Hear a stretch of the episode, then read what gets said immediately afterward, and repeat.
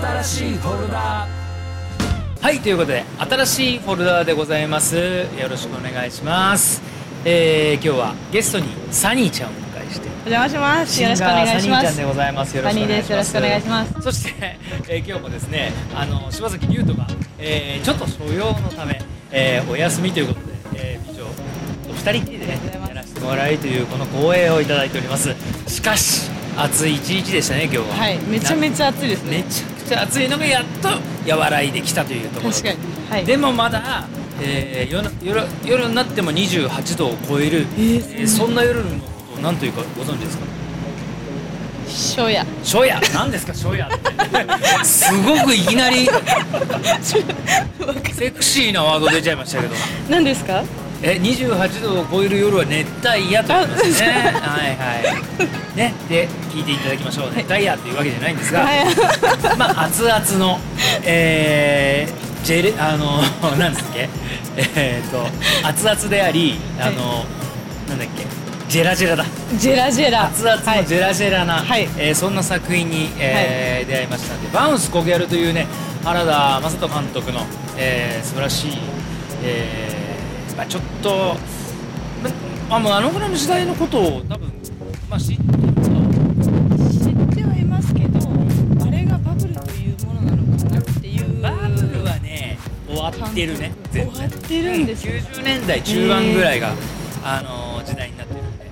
まあその、まあ、渋谷に生息したコギャルたちの活躍、えーそんなことを飲み倒し語り倒ししていきたいと思いますので、はい一つ最後までよろしくお願いします。よろしくお願いします。というわけで乾杯。はいはいはいはいはい。まずは乾杯ということで。よろしくお願いします。お願いします。うん。はい、えー、場所を移して、えー新しいフォルダー改めまして今日のゲストはサニーちゃんです。よろしくお願いします。サニーです。よろしくお願いします。はい。そしてザッキーがですね、えー今日もですね、えーのっぴきならねえ用事がございまして、えー急遽、えー欠席ということで私、えーサニーちゃんと二人きりで、えーはい。やらさせていただけるということでね、えーなんか二人っきりでこんなねあのポッドキャストをやるなんてね、はい。ほんと初夜みたいなもんですよね。ショヤ。初夜ですよね。そうです。初夜ねなかなかないですもんね。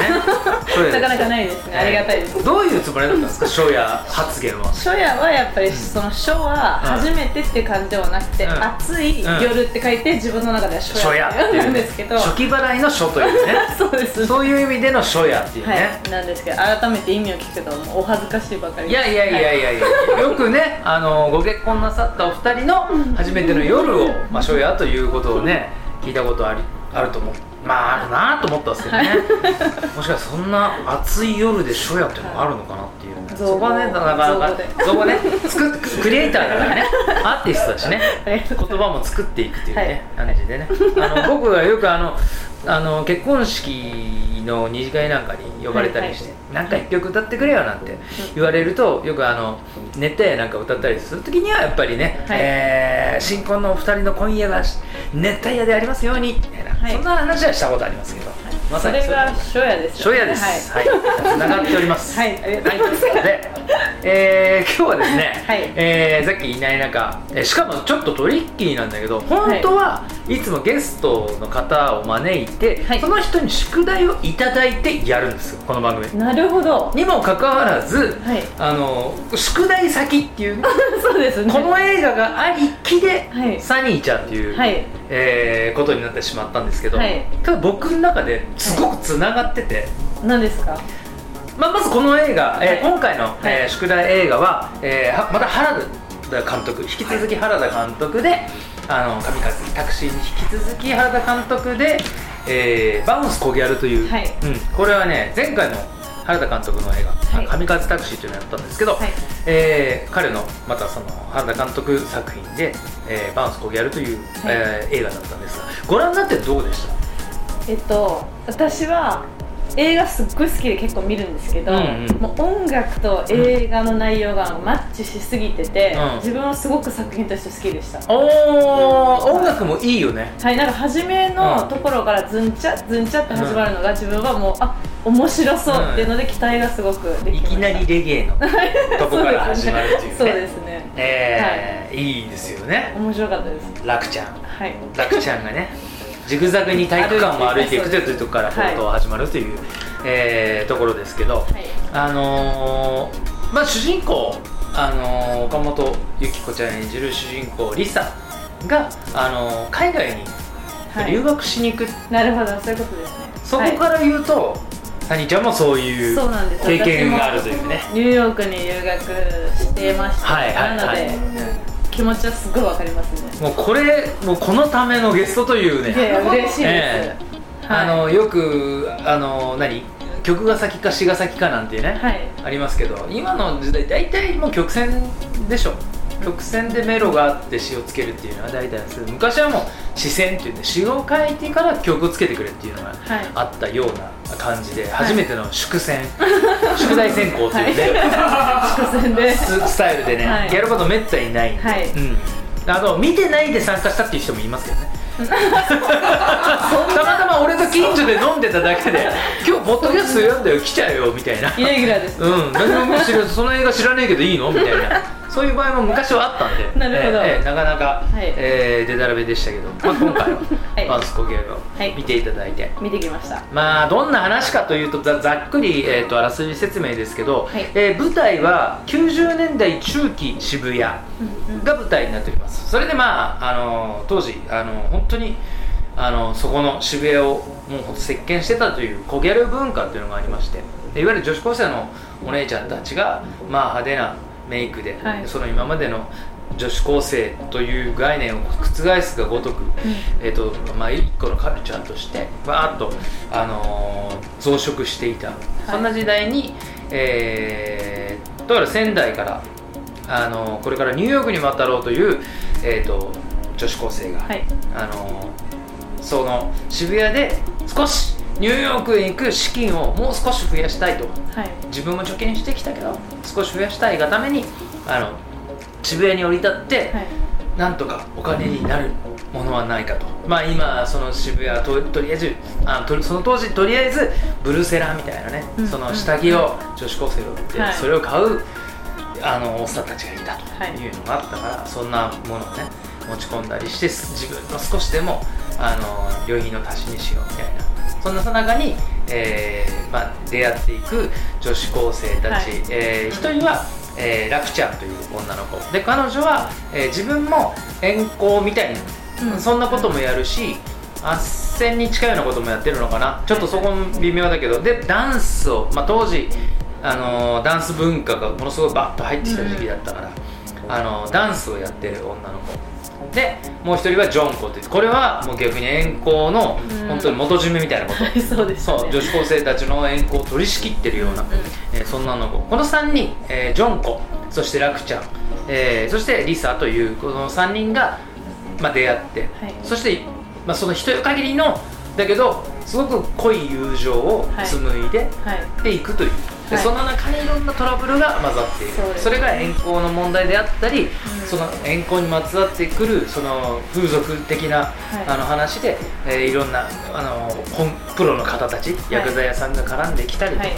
えーそこにまつわるその変なおおじさんがはい。トラブルを起こしていったりとか、い、ろんなことに巻き込まれながらそれをかいくぐって、で危機を乗り越えで、うん3人の一晩限りだけどその友情が育まれたという、はい。まあ、そんな話でしょうか。はい、はい。そうですね。そうですバウンスコゲルというはい。映画でしたけど、い、かがでございました？あれだって一日ですもん。一日。一日の話よ。ですよね、それがすごい面白くて、でもあとなんかそのいきなり途中の話もしていいですか？はいどうぞ、結局自分がん？と思ったのは、役所広司さうんうんんの、まあ、薬剤屋さんの、はいはい親分。はい。うん。彼は本当はいい人だったんじゃないのかと思うんですがどうそうだよね。だ結局はい。なんだろう。だリサちゃんというね、はい。まあ3人のあのこ小ギャルというか女子高生の中でも一番核となる、はい。あのえ物語の核となる子がとにかくそのすごく魅力的というか。そうですね。うん、でそ最後病院で会うじゃない、はい。役所工事にもゆい会うじゃない。はい。でなんかこう本来なら、はい。あのジョンコはイエローカードもらってるから。そうですね。うん、もうどんな目に遭うかわからないぐらいのはい。状態だけども、はい。桃井かおり演ずる、はい。あのブルセラショップの,、はい。あの店あのお母さんが、はい。と役所工事の関係上、はい。とんでもないあ面白い子に会ったのよっていうようなはい。話も聞いてるから、なるほど。ことのなんかそのこうまあ凛とした、はい。今凛とした女なんかいねえよ女子高生にって、はい役所工事は言ってたのにはい。たまたま病院で見かけたそれでなるほど。こいつかみたいなことになったのかもね。なるほど。ですよね、うん。なんかでもそんなうきっとそんな感じですよね。んそうだと思うんだよね。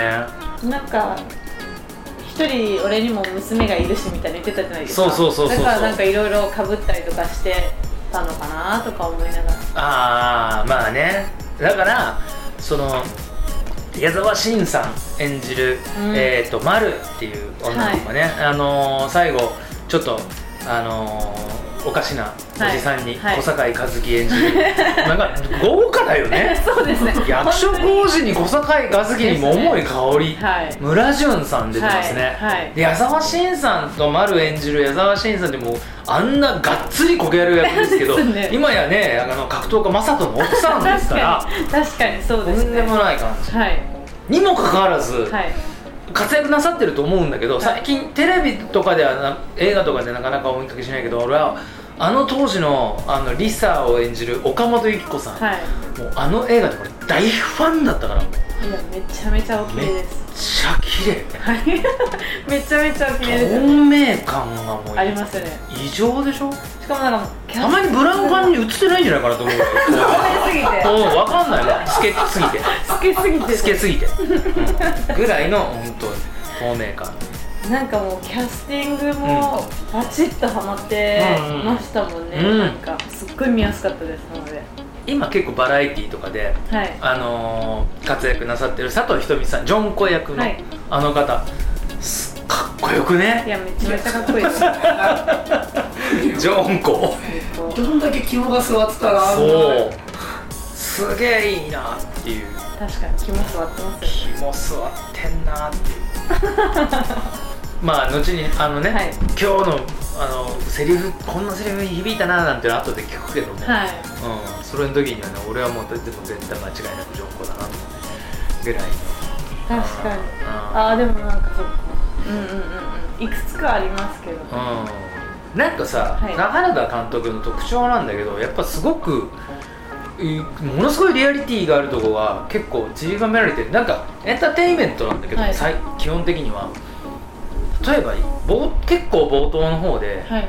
それこそジョンコとえーっと、まあ、ジョンコたち女子高生グループがはい。話してるところの、あれどこで話してるのかな？シェイキーズかな？わかんないんだけどもうなんかリアルすぎてあの女子高生たちの会話が。はいはいはい。あわかりましたわかりました。はいはいはいはい。人の話も聞いてないし自分の話しかしないんだけど、はい。ワイワイワイワイみんなでやってるみたいな、はいすげえな。そうですよね。こうい。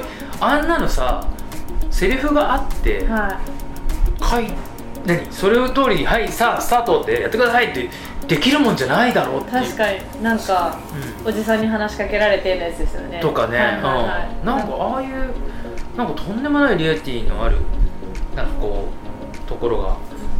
結構随所にあの人の監督確の映画ではよくあるやつなんだけどどうやって撮ってんだろうなこれなんか適当に話してくださいと言ってもああはならないしそうですよね。かといってセリフを用意してどうぞって言ってもそうはならないっていう非常に難いしい演出らしいですけど原田監督はあのアメリカうん。の出身なるほど監督らしいんですよ、うん、だからそう。ですね。なんかでも、うん。その時代かもしれないですけど私池袋に住んでたんです。昔、うん。うん。うんあの15年ぐらい前なんうんうんですけど、うんうんその時時代かもしれないですが本当に駅に立ってるだけで、うん。すごい何々ちゃんと声かけられたりとかしてました。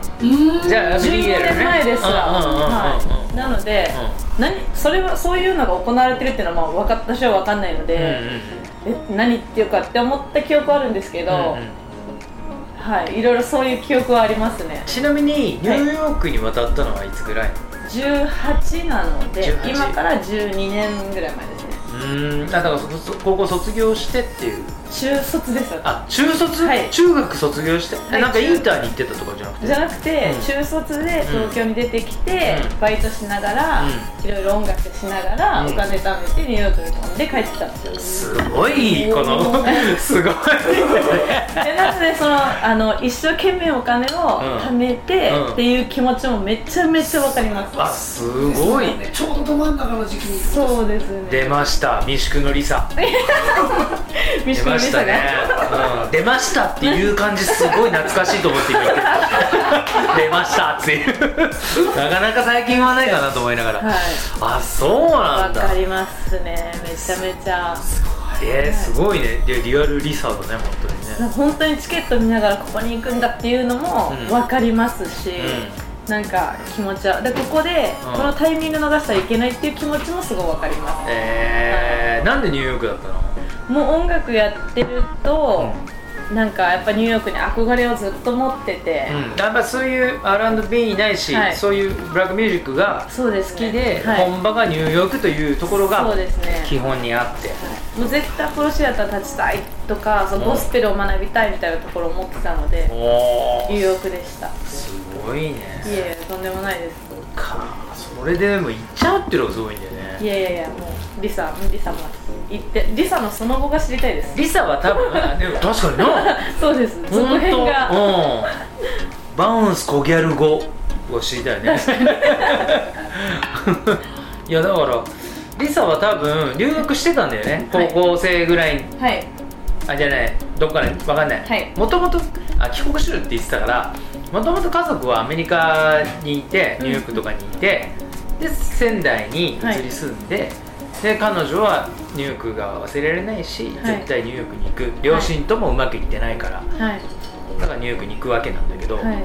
両親とうまくいってない子があんないい子に育つかな？そう不思議でしょうがないんだけど。りょうじさんのそういう視点めっちゃ好きです。そうじゃん。あんないい子いなくない？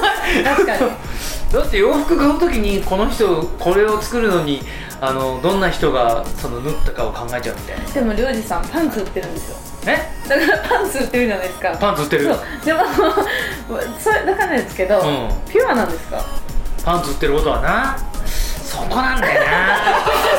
いやなんかなんかそのそこだよな。桃井かおりとやり合うシーンあるもんね。あそこが自分はもうめちゃめちゃ印象に残ってるんですよ、うんうんうんうん。だからあの「お説教ですか?」っていうんうんうん。うんうあのシーンが自分の中ですごい残ってるんですけど、うんうんうん。だから目的に向かっていく力は多分すごいんでしょうけど、うん。手段選ばないんだっていうのは思います。あでもそうだよ。そうだよね。それはそうなんだよね、だって遠行だって辞さないってことになるんだよねって言ってましたもん、うんうん。家に帰りたくないからそのためなら何でもするって言ってまし確かたなのでピュアなんですか？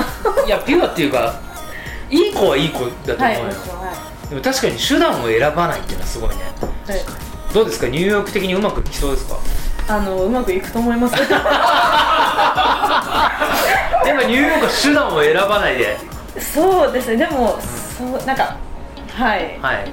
なんかバリアがピュアだけど、うん。そのリサの場合は、うん。ちょっとやっぱり警戒心もしっかりあって、うんうん。なんか一回一回自問自答しながらそのおおじいちゃんと教授の方となんかうんバトルシーンもあるじゃないですか、はいはいはい。そういうのもあって、違うことは違うってやっぱり意見が言えるのは主張はある。はい、うんアメリカを経験されてるんだなっていうのはすごい感じました。あーあそういう役作りとして、うん、アメリカは一旦入ってます、ただ日本の文化であるあの渋谷のはい。ココギャル文化はい。に便乗し、少しでも、はい。あのニューヨークへのはい。旅費ないし自分の、はい。あの稼ぎを作ってはい。行った方が、はい。まあ、有利になるというか楽になると思って、はい。渋谷に降り立ってしまったのが事の始まりってそうですねそうだよね。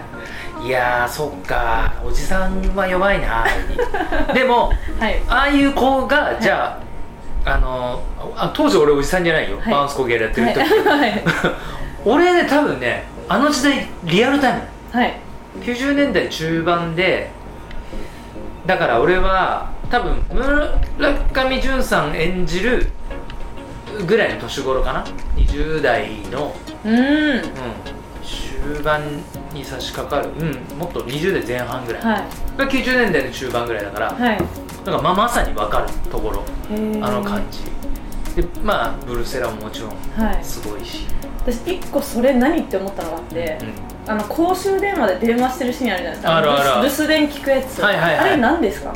あったのよ。だからポケベルとかまあでもポケベルだからねポケベルが使ったことないでしょ？ないです。ないね。愛愛してるみたいなやつですよねなんか。そうそうそう。いわゆるだからあのーそのポケベルっていうのがあってさそこには電話番号があのあの送られてくるの、はい。そうするとだから友達からの着信みたいななるほど、うん。だからあ着信があったから携帯あのその子の電話にその子の電話にというかその番号に。その番号にかけて、えあでも携帯は使ってたっけ？携帯。はもう全然。あポケベルあるけど携帯使ってたよ携帯一ね人だけ持ってました。あ持ってたよね。ピッチです。はいあピいやピッチピッチ。そうそうだピッチ。だそうだそうだよ。だって丸が取り上げられてねピッチをね、はい。で携帯電話なんか持ってたっけって言われるぐらいな、はい。まだちょっと珍しい。おかしいな合ってるかなあ合ってるな、うんうん。そうやっぱそのぐらいそのぐらいそのぐらいの時代。うん。そうそうそうそう。ポケベルだあったポケベル。俺でも高校の高校3年生の時にもうピッチじゃねえや。携帯持ってたけどねうん早かった、僕多分世代がほぼ一緒ぐらい。僕よりちょっとほんのちょっと23個上ぐらいの世代だと思うんですよ、うんうん。あの、うん。舞台が。うん。ジョンコたちのね、はい。世代がね、なのでちょうど僕らの時はポケベルが終わってピッチにこうバイトしてる子が持つぐらいの感じでした。ああなるほどね。バイトしてれば買えるよみたいな。なるほど。ああ親のすねかじってかけせにするよ。わかんないけど今はもう携帯持ってないとだ友達と連絡が取れないんだそうですよね。なんてことを言ってたの俺は多分当時、今は常識そうです中のね。常識みたいに。はい。そうですね。ね。そこが不思議でした。ね不思議だよね。だってその当時はだってアメリカ渡った時は持ってた携帯持ってましたけど w i f i が今ほどもちろんないですし、うんうんなのでインターネット使える時間が1日15分だったんですよ。でも すげえ限られそうたなの SNS もないし、うん。とにかく mixi のメッセージで親に連絡するしかなくて、へもうめちゃめちゃ大変でしたけど、うん。楽しかったですねアメリカは。はい、うん。最高です。だってだからで逆に言ったらリサのその後はサニーちゃんでしょ？いこんななっちゃっていいんですかやいやいやいやいいじゃないですか本当ですかサニー山本は作品もリリースしておりますからあありがとうございますねえそれも後でたっぷり宣伝していただ。きますけどあありがとうもございますありがとうございますそうでしょうよありがとうございまねえちゃんとでお姉さんもシンガーですもんねそうですでお姉さんはアメリカ行ってるでしょお姉ちゃんもアメリカに行ってうん戻ってきて、今沖縄に住んでるんですけど。沖縄に行っちゃったのそうなんねです、それはそれでね、はいちょっと瞑想中ですね。いや俺ねめ瞑想中ってことはないと思うんだよね、はい。なんかねなんかちょっとあるなっていうその流れ。アメリカから帰ってきて 東京。東京息苦しい。沖沖縄っていう。この流れ俺俺結構あるんじゃないかと。そうそういう気がしてならない、うん、息苦しいもんね東京ねそうでもそうですね、うでもなんかその映画の中のん、うん。東京と、うん。まあ、今の東京ってなんか映像的には古く見えますけどそこまで変わりないじゃないですか。その映像の中では、うんうんだしなんか男性と女うん、性がいやいやいや変わったよ。渋谷駅だろ。俺だって懐かしいと思って見てたの 本当です渋か谷駅こんな感じじゃん。まだ何にも経ってないよ。みたいな。今ボコボコとさ確かに。そうあ出ないでしょあんまり渋谷に。あんまり出ないですね。出ないでしょ。いやはい変わったよ。うん今結構な感じ。なんだこんななってんだ。俺もい行きなるべく行きたくない。なるべく渋谷に行く用事をなくしてほしいぐらいのタイプの人間だから。確かに確かに。いや本当に行きたくないんだけど。そうそうそう。でも未宿ははい。まあ住んでらっしゃはい。るとかしてるわけでしょ。はいすごいじゃない。はい。未宿なんて一瞬だよ渋谷まで。確かに。三茶もそうだけど。そうですねそうですね。うん。はい。そうなんだよね、はい。なんでその、ま、周りには住んでしまうみたいな。確かに近場で。不思議な感じだね、はい。近場で済ましてはいしまうみたいな、うん。いやだから俺は結構あのなんだろう。シンボリックな90年代中期をうん。すごくパッと克明に表す俺のその青春時代っていうのがまった。いや青春ですね。青春ですよ。あんなことあるわ。女の子とのああいう なんていうか友情というかさ。なんかすごい矛盾してるようにも感じました。なんかそのつだなんていうんだろう。人のことは信用しないみたいな面もあり、うんうん。でもあれだけ仲良くなるっていうことはやっぱ寂しくて、うん。なんか似てる人たちを求めててみたいな。あと同世代だからこその、はい。こうリンクアはいップというか、確かにそのがあるのかなって思いながら俺も見てたけどああいう風になるんだなああ女性のああいう友情みたいな。あんななります？何年だなんか海外で会うと、うん。ああいうのはすごくやっぱあるので、うん。そのリサからしたら海外っていう認識でいくと、ん。あのそういうのはすごい分かるんですよ。誰も助けてもらえないと思ってたけど、似たようなうん人たちがいて仲良くなるっていうのはすごい分かるんですけど。だからちょっと特別なんだよね。あのうん。渋谷にいる2人がさジョンコと、はい。えっとなんだっけラクちゃはい。んがちょっと特殊。はい。なんか小ギャルでもないしあのラクちゃんなんかは。そうですね。全然自分は自分っていうのがあるし。でジョンコはジョンコでまたすともうなんかほら、はい小ギャルのボスみたいな。頂点みたいな子じゃん。あんな電気できます？できないでしょ。スタンガン持ってる女子高生がいねえよ。そんな簡単にやられます？そうそう見せないよ。もう。これがあるんで大丈夫ですみたいな。でヤクザもちょっと引くっていう。お前そんなことやってて大丈夫かみたいな。なるっていうところだから。ちょっとだから頂上決戦みたいな感じだよね。あの3人が出会うっていうのは、はいだからほらその辺のあの普通の女子高生だったら、はい。ジョンコはうまくやるよ。あーで、はい。ラクちゃんもうまくやるけど、はい。別に何とも思ってないんだよね。うん。友達とも思ってないみたはいいなぐらいの感じ。あのなんだっけほら丸マルもそうだしあのジョンコの周りにはいろいろいるじゃない、はい。だけど何とも思ってないんだろうねきっと。こうん、友達とは思ってないんだけどたまたまその熱い子がいるのよみたいになるほど。ラクちゃんに紹介してだだってラクちゃんとだって電話連絡もしないぐらいの関係値になってるのに。そうですよね。うん。でもなんかラクちゃんはあラクちゃんのことはジョンコもヒット一目置いてるみたいなはい。状態でだからこそのあのこうそれでそこに留学するようなはい。またちょっとあの先進的な考えというかさ、はい。もう俺私の周りだって私の周りにはいないわ。いないっていうことですね。でそこで渋谷でとんでもないことになってしまったからでもこの子はいい子だから、はい。当ててあげようみたいなことになったわけでしょ、はいそうですね。そうそうそう。いい話だなと思うんだよね、はい。それがそのコゲロ文化にこう落とし込まれてるっていう。の が非常にユニーク。確かにそうですね、でなんか全然関係ないかもしれないですけど、なんかその私最近本で、なんか登っていくためには味方を3人つけなさいっていうのを見ててちょうど3人だったなと思ったんですよ。男性も含め、うん、まあその周りの人とかももちろんそうなんですけど、うん。やっぱそうなんだなと思って自分の中で落としなるほど、はい、そうね。あ確かに。ジョンコとラクちゃんとはい。村上淳、そうです。確かに3人。そだって村上淳が結構だからだからあのはい役があるからこそ最後、はいそうでしすね。っかりと全て回収して、はい。ニューヨークに立ってるわけでね、はい、そうですね。ははい。い、います？3人。私ですか、ううん、いるかもしれないです。出会ったかもしれない。ああいう出会い方じゃないですけど、ん、うんうん。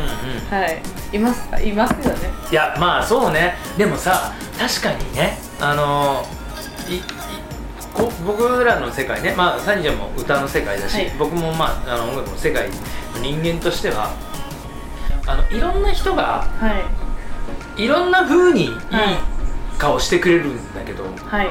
本当のところで、はい。やっぱりあのーうん。なんだろうな。はい。重要なところは、はい。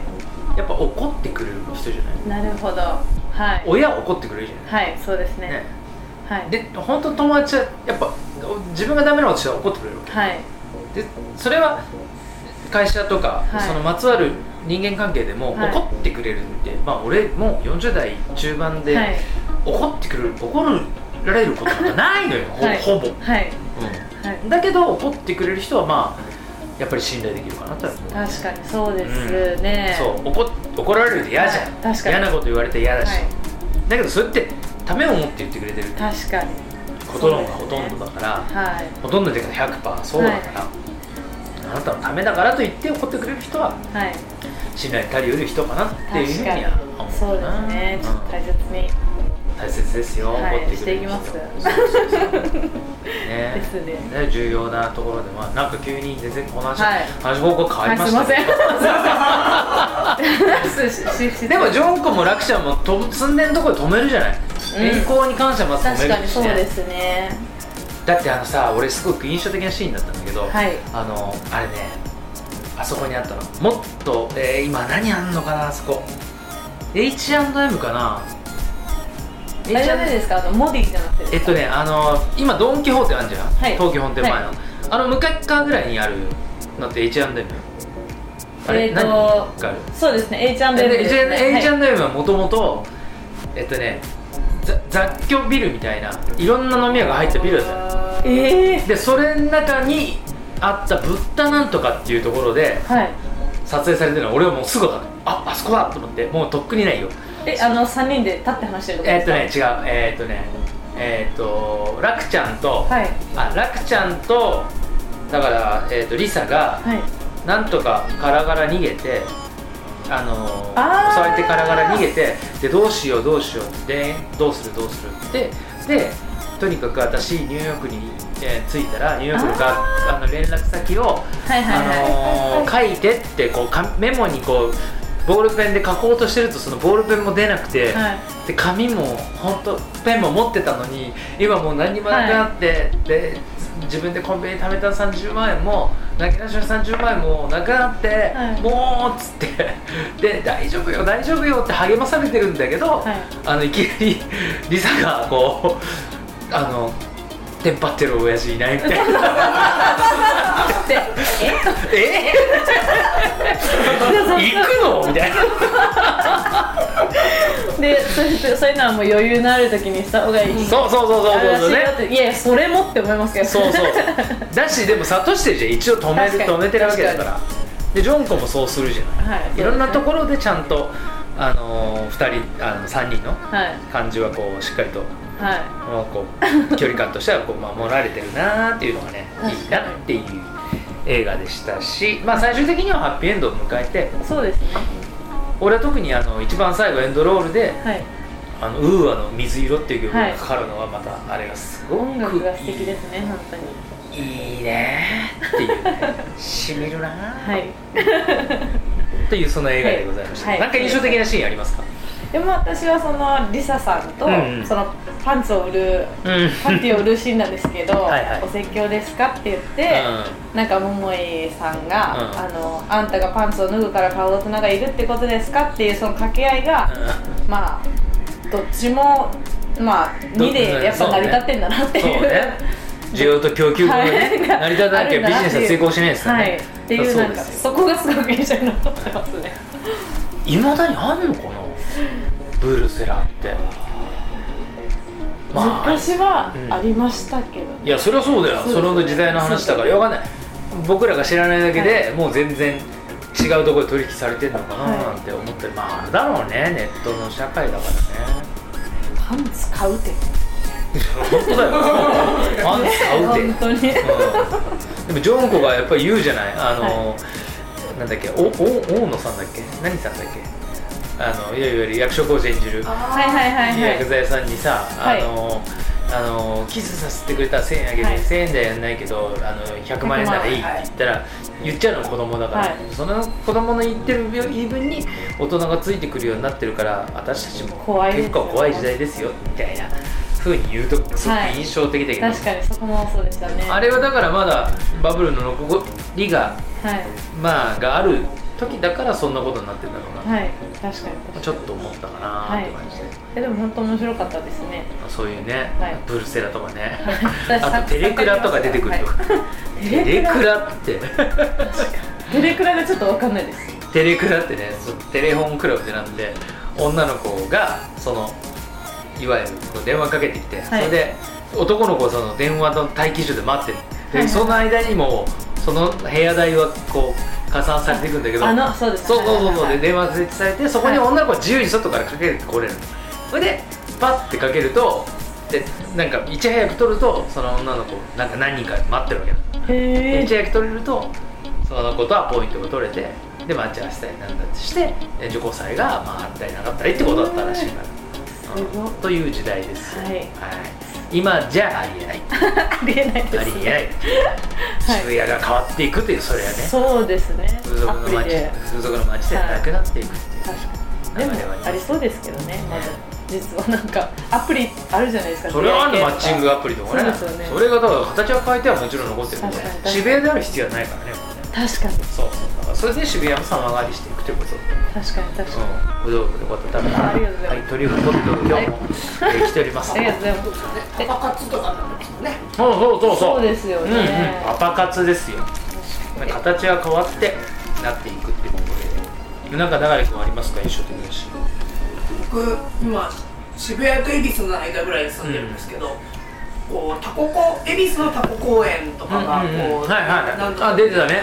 うん。俺も分かった。撮影したことある出てたりしてなんかもうそういうところを見てるとあ本当に僕の近いところそうね。で撮影されててシーンがを見るのがまずすごくこう、うん。初めてなんか自分が住んでる街を外から見た気持ちあになってそれがなんか印象的だったのとやっぱ渋谷近いんでちょこちょこは行くんですけど最近全く行ってなかったんで、うん。今日行っちゃいましたね僕は。ー渋谷に？渋谷という街を。はい、でも結局買ってきてるのは任天堂のグッズっていう 全然アニアニメの方にの方とかゲームの方行っちゃってるんですけどあ通ってきました。だからと当時だったら多分その秋葉原にまだそういうカルチャーがある時だから、うん。そこまでオタクの文化がさ、はい。ドカンってなってないからそれが渋谷はだからそんなコギャルの子たちはさオタクなんて嫌いみたいなことなんだけどでもそういうおっさんたちがいっぱいいるんだよね。出てきてるから。面白いなと思って。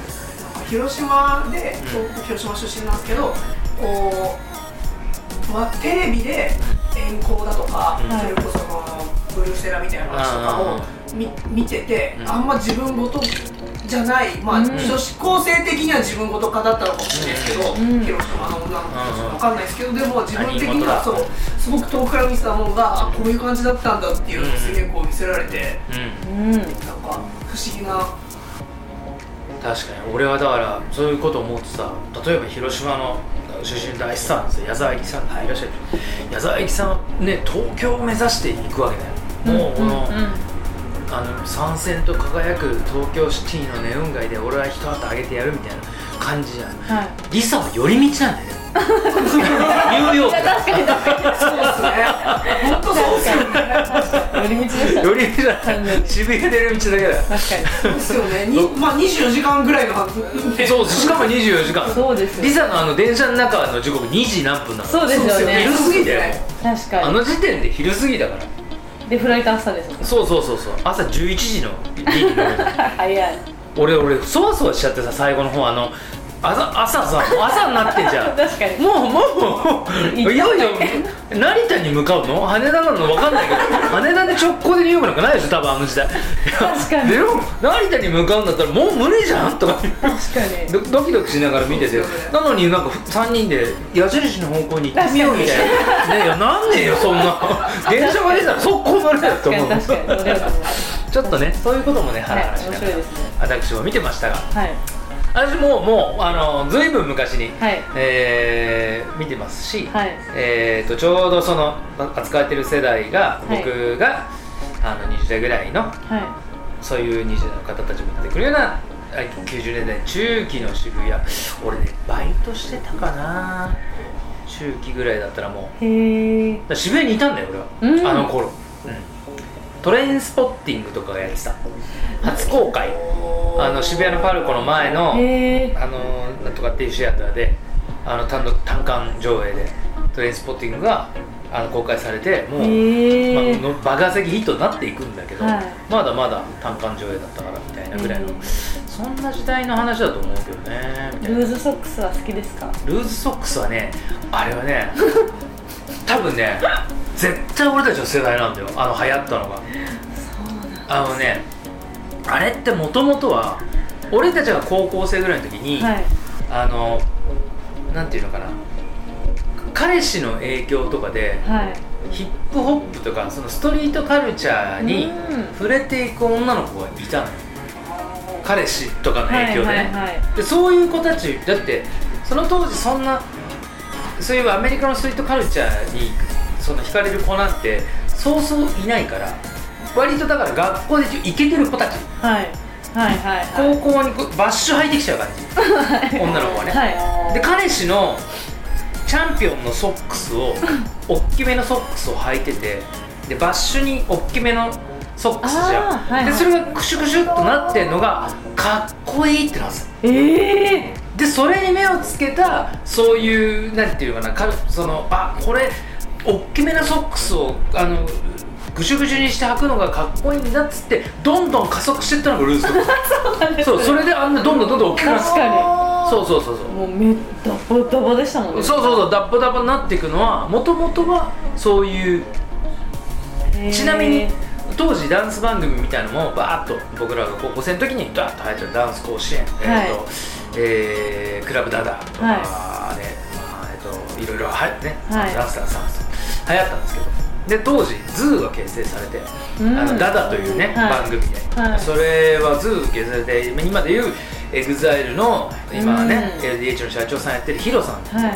そのあの番組に出ながらまだ若かりし、うん。 HIRO さんがあのバッシュ履いて女の子のソックスがぐじゅぐじゅってなってるのが好きですって言ってたぐらいだから そのぐらいのね時代だったんですよ。へえそうなんでですそういうのがどんどんどんどんエスカレートしてってそういうあ女の子今大きめのソックス流行ってるって、はい。どんどんどんどん大きくしてって上あのルーズソックス流行ってったと俺は思っている、なるほど、うん、だから僕らの世代が最初のわお。そうそうルーズソックスを、まあ、いわゆる流行りだした世代だと思う、なるほど、うん、っていうようなはい。ことは本当はね感想戦で話せばいいんだけどまあまあまあまあ、はい。それでねパンチラインときましょうね、もうね、はい。そろそろパンチラインということで、えっ、ー、とどうしようか。パンチラインあのこのセリフがグッときた。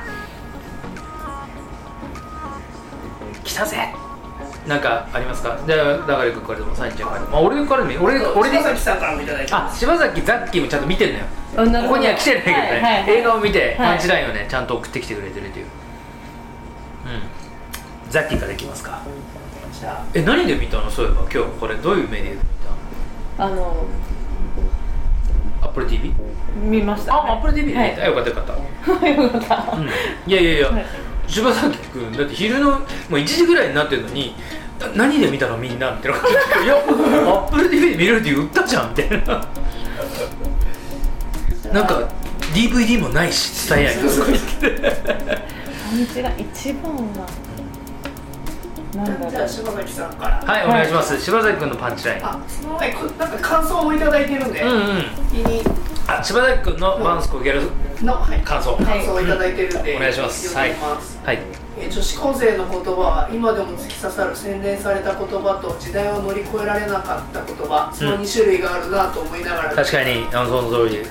で気づけとこれでどこかのシーン20分ぐらいっていう話をしてたんですけど、うん鬼単えすごい単純。うんうんなんか今でも言っていい感じで。一方でちょべり場とかいくら花金でも勝負は2時までなんかは平成初期の時代かもあー勝負は2時までね。で役所さんかっこよすぎる。神風タクシーとのギャップが凄まじい。凄まじい。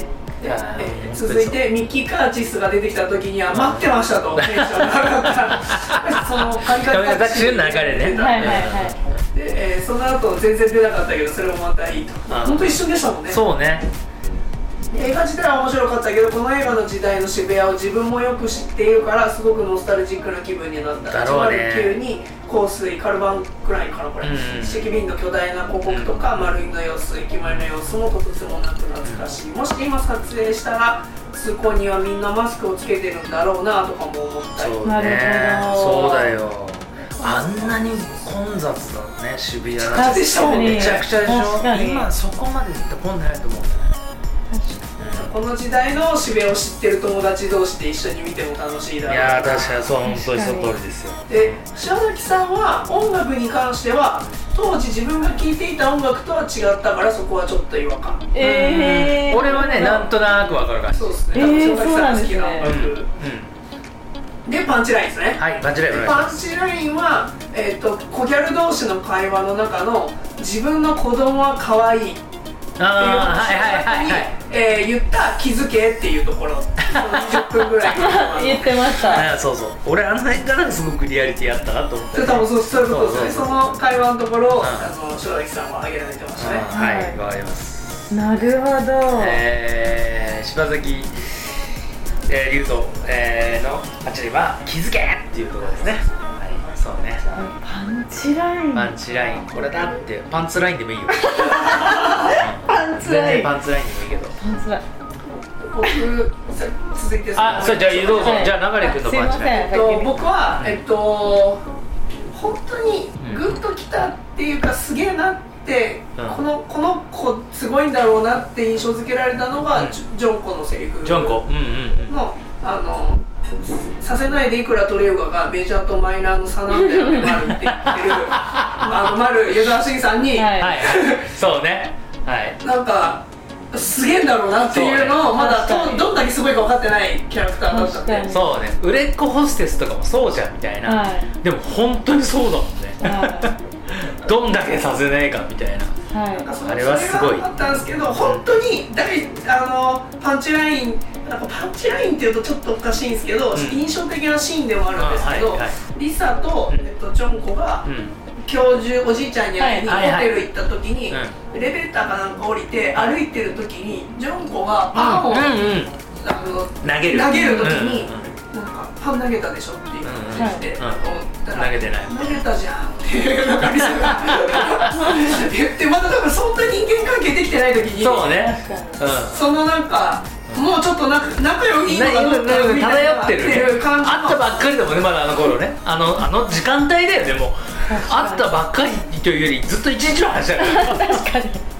本当にね大した絆ができるかどうかっていうところなのに。不思議だね。あれは。なんかちょっとしたやり取りのところがすげえグッときたっていうのでその通りですね。どうすどうします？ありいやま私はそのやっぱおえ？って思ったのはうん。パンチラインっていうのかわかんないですけどす衝撃的だった。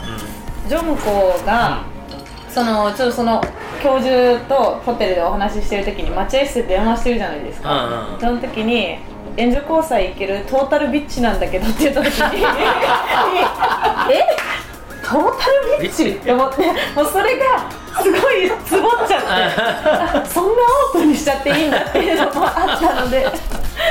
誰だその？なんか手配師はみたいな。をすごく気になったっていうのがありました 怖いよねそういう世界。そうですね。怖いです。それで役人さんっていうか何、はい。なんか官僚の方がいらっしゃるみたいななんだその日本のその 気持ち悪い。そうですね。トルビッチやばかったですね。便所磨きさせるし、みたいな。全員ビッチでしたけども。メッシとなんとかみたいなことですね。気持ち悪い。と思う。でもなんかその気持ち悪さがすごくいいよね。印象的なシーンはあの最終的にジョンコとリサとそのあの中国人のホステスが、はい。あのそいつをぶっ飛ばして、はい。でに早く逃げなさいっつって、はい。ジョンコとリサ走って逃げるじゃない、はい。それを追っかけていくあのパンツ一丁の男たちの中で 確かに。オカマの人らがすんごいムキムキで速いみたいな。ああいうのとかすっごい面白いな。うまいなって思うんだよね。確かに。面白いなって思いながら見てました、はい。私のもうパンチラインはもう完全にはい。今日久しぶりに見てああこんなセリフあったーと思ったんだけどあのいわゆるだからジョンコと会って一番最初にまずそのちょっとあの残念なおじさんをとにかく遠行でホテルに誘い込むと。でその時にあのとにかくあのやらさないけどななんとかせんでもその男も男で結構もう田舎から出てきて、はい。なんちゃらかんちゃらでみたいな話しながら、あのシャワーは先に入らないんだっつって言いながら結局でもジョン君に戻されてシャワー私と浴びに行きましょうよっつってシャワー室でもうバチバチってあのスタンガンやられて、はい。その時にバッとその風呂場から出てくる ジョン君は昭和よ昭和46年の熱海で懲りてきゃよかったのって言った後に財布を後ろにバーンって投げる。かっこいいっていう。確かに。すげえかっこいいの確かにいけて男前みたいな。いけてますね。あれがもう一番グサッとくる、確かに。こぎある凶暴って思う。確かに。確かに。うん。その前にそのちょっと前ぐらいにチーマーっていうのがやっぱりこう、渋谷に文化があって本当に一番やっぱ幅利かせてる不良の集団とか、うん。その暴走族ではないうん。あの山手のはい。お金持ちのお兄ちゃんたちもものすごい不良がいて、ー。それはすごいチーマーみたいな組織がこう出来上がったりとかして、はい。すごいあのまあそういうカルチャーだったけど、はい。その後に出てきたのがこのあのジョンコたちの世代のうん。コギャルで、うん。でそういうのジョンコたちみたいのがボスなわけじゃん、だって制限の 制限っていうのかなあれの。なんかね取り仕切る。はい。組織を取り仕切る女ボス。ヤクザとだってヤクザと取引するぐらいの勢いだよね。確かにすごいですね。すごい話だよ。はい。っていうようなところで、うん。えー非常にエキサイティングな映画「バウンスコギャルを」えー今日の見倒し語り倒して、はい。お話しさせてもらいましたけど皆さんまあえーと iPhone でチェックしていただいたらあもしチェックしてないこの映画まだ見てませんよっていう方はぜひおすすめなんで、はい。新田監督、えーバウンスコギャルぜひ最後まで、えー楽しんでください、はい。今日は、えーご視聴あご視聴っていうのもこれ 今日は聞いていただいて、はい。最後までチェックしていただいてありがとうございました。ありがとうございました。ゲストはサニーちゃんでした。ありがとうございます。ありがとうございます